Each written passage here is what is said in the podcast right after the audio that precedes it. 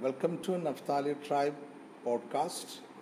This program is managed by naphtalitribe.com and e-church 24 into 7, broadcasting their program from Kochi, India. I am Professor Jacob Abraham, the senior pastor at naphtalitribe.com, the e-church.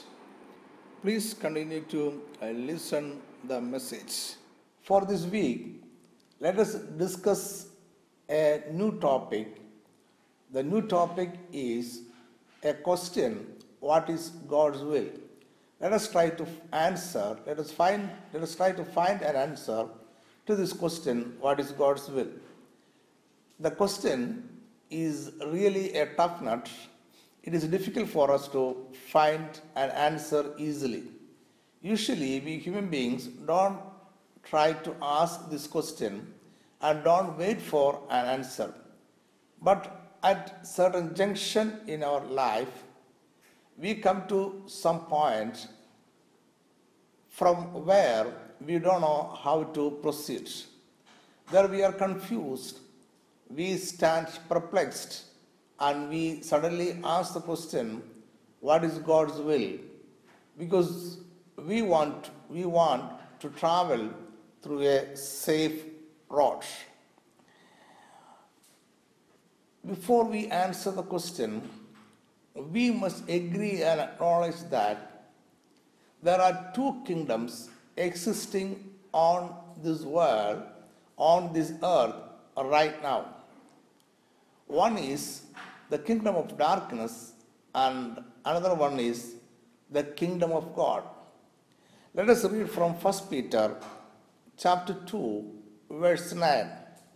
But you are a chosen people, a royal priesthood, a holy nation, God's special possession, that you may declare the praises of Him who called you out of darkness into His wonderful light. Here, the writer is referring to two kingdoms. One is the kingdom of darkness, and another is the kingdom of wonderful light.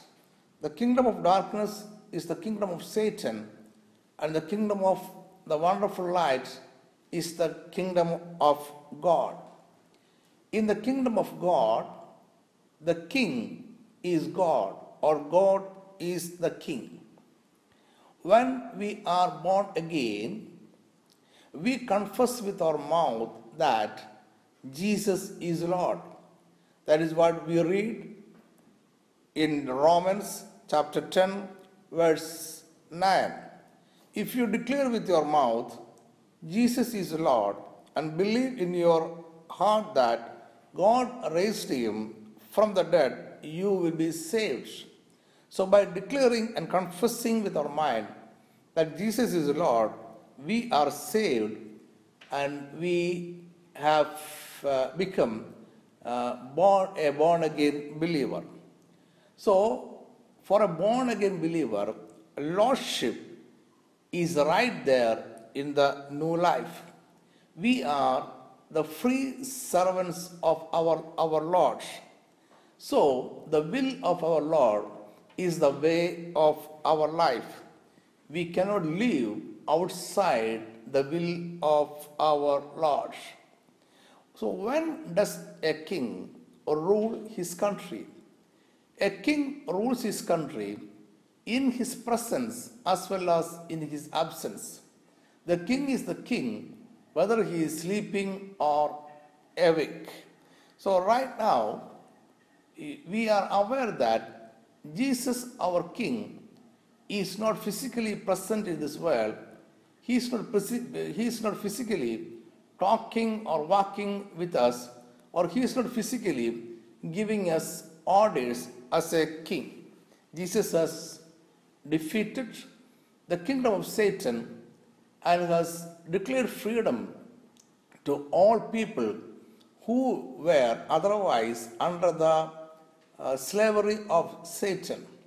And after that, Jesus has gone up to heaven to the King of Kings to be declared as the unquestionable King of this earth or the kingdom of God. So the, there, is a, there is a period of absence of Jesus' physical, physical presence. So during this absence, how can a king rule the king a kingdom? A king rules a kingdom by exercising his will. Ruling, the, ruling a kingdom means to exercise the will of the king.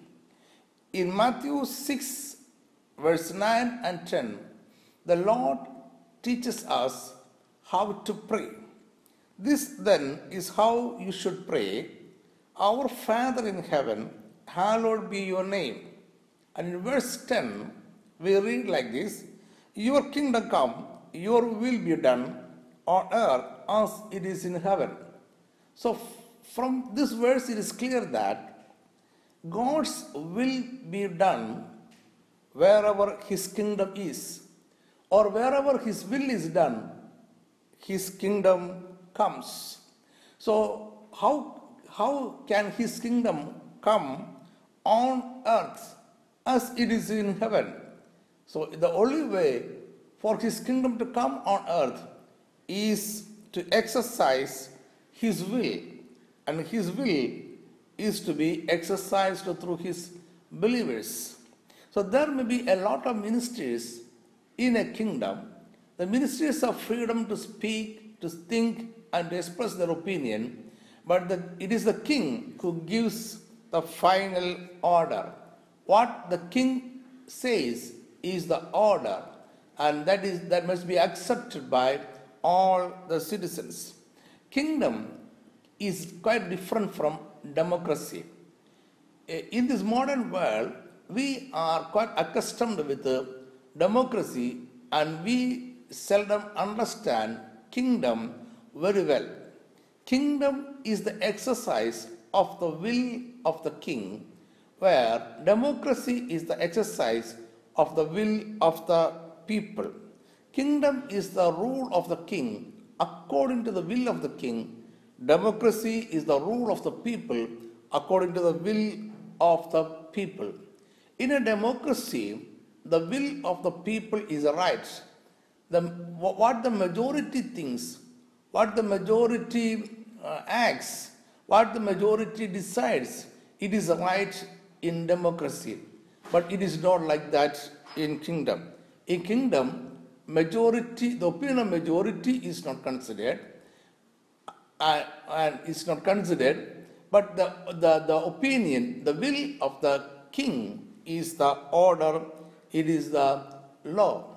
The king is in no way bound to explain why he gives such order or why he thinks in that way, and no one can question the orders of the king.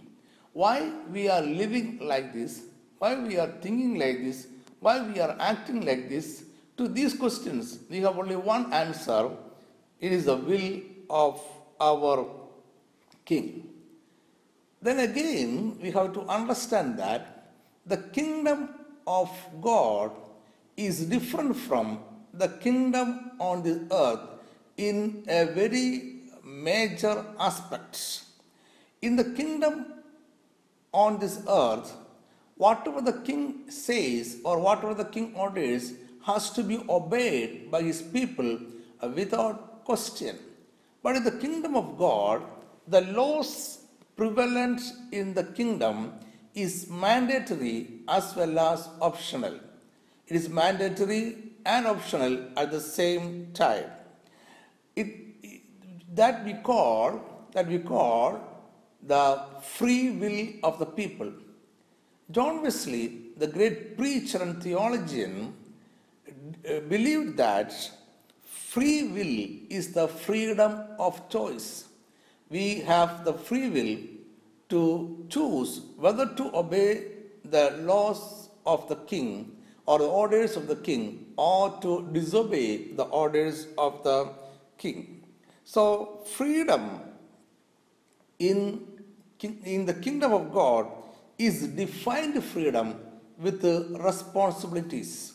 What do, you, what, what do we mean by defined freedom? Defined freedom is freedom with consequences.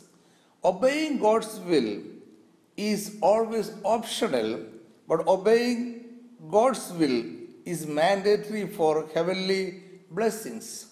So, what are the consequences? If you obey the order of the king, if you obey the laws of the kingdom of God, you will get life and you can have blessings from the from the king if you are if you choose if you are if you are deciding to disobey the laws of the king and the orders uh, in the kingdom of god uh, the consequence will be death and uh, curse still we have the freedom or we are privileged with uh, what the what theologians call free will how we can obey God's will, how we can realize and how we can obey God's will.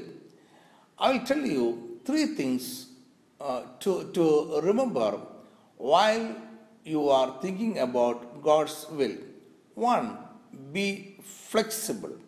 Be flexible to believe that what we think as right may be wrong.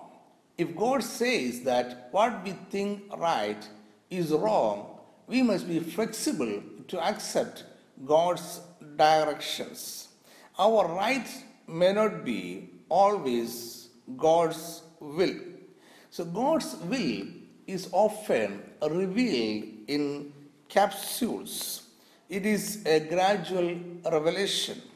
God knows the beginning and end because He is not time bound. We don't know the, the, the end where we are going, but God is not time bound and God knows everything. But still, God did not always reveal the full picture. He may tell you only the next step at one time. So please note what I say uh, next. The part is indispensable to the whole. The part is blessing, but part is not whole. Think about Abraham. Abraham was called to go to the promised land, to the land of Canaanites, and Abraham started his journey. During his journey, he stopped at more than one places in more than one countries and all his stops and short stay in those countries turned out to be blessings to him. He started off from all these countries with the riches. So the part is indispensable to the whole. The part is blessing. So this only part wherever Abraham stayed the countries, the blessings, that is only a part of, the, of a whole program. But the part is not whole. We must always understand that the part is not whole. The whole program may be different from the part. The part may be a blessing. Still, if God asks us to move on, we must be ready to move on. God may ask us to change our path, and God may change even the assignment, assignments uh, he has given us earlier. Second, be always available. All his disciples, let me say, all those 12 disciples were available to Jesus when he called them. But some, some other people, Jesus called them, but they were not available to him and they could not follow him or became his disciples. In Matthew 8 21 22, we read of such a situation. Another disciple said to him, Lord, first we go and bury my father. But Jesus told him, Follow me and let the dead bury their own dead. So it is clear that Jesus dismissed that uh, disciple because he was not available to Jesus when he called him. So be available to the king. That is that is the second way to obey and to recognize and obey God's will. The third and the last point is that take it from Him. I mean, to understand, to get it, to accept God's will from God Himself. Take the laws, the principles, the directions, the wishes of the King from the King Himself. Don't depend on middlemen to know God's will. God is ready to talk to you and me. He is happy to talk to you and me. In one sense, He is always talking to you and me. Why should we go for middlemen? So take everything from God, from the King Himself. In Proverbs chapter 1, verse 23, we read like this Repent at my rebuke, then, then I will pour out my thoughts to you. Let me read it once again for you.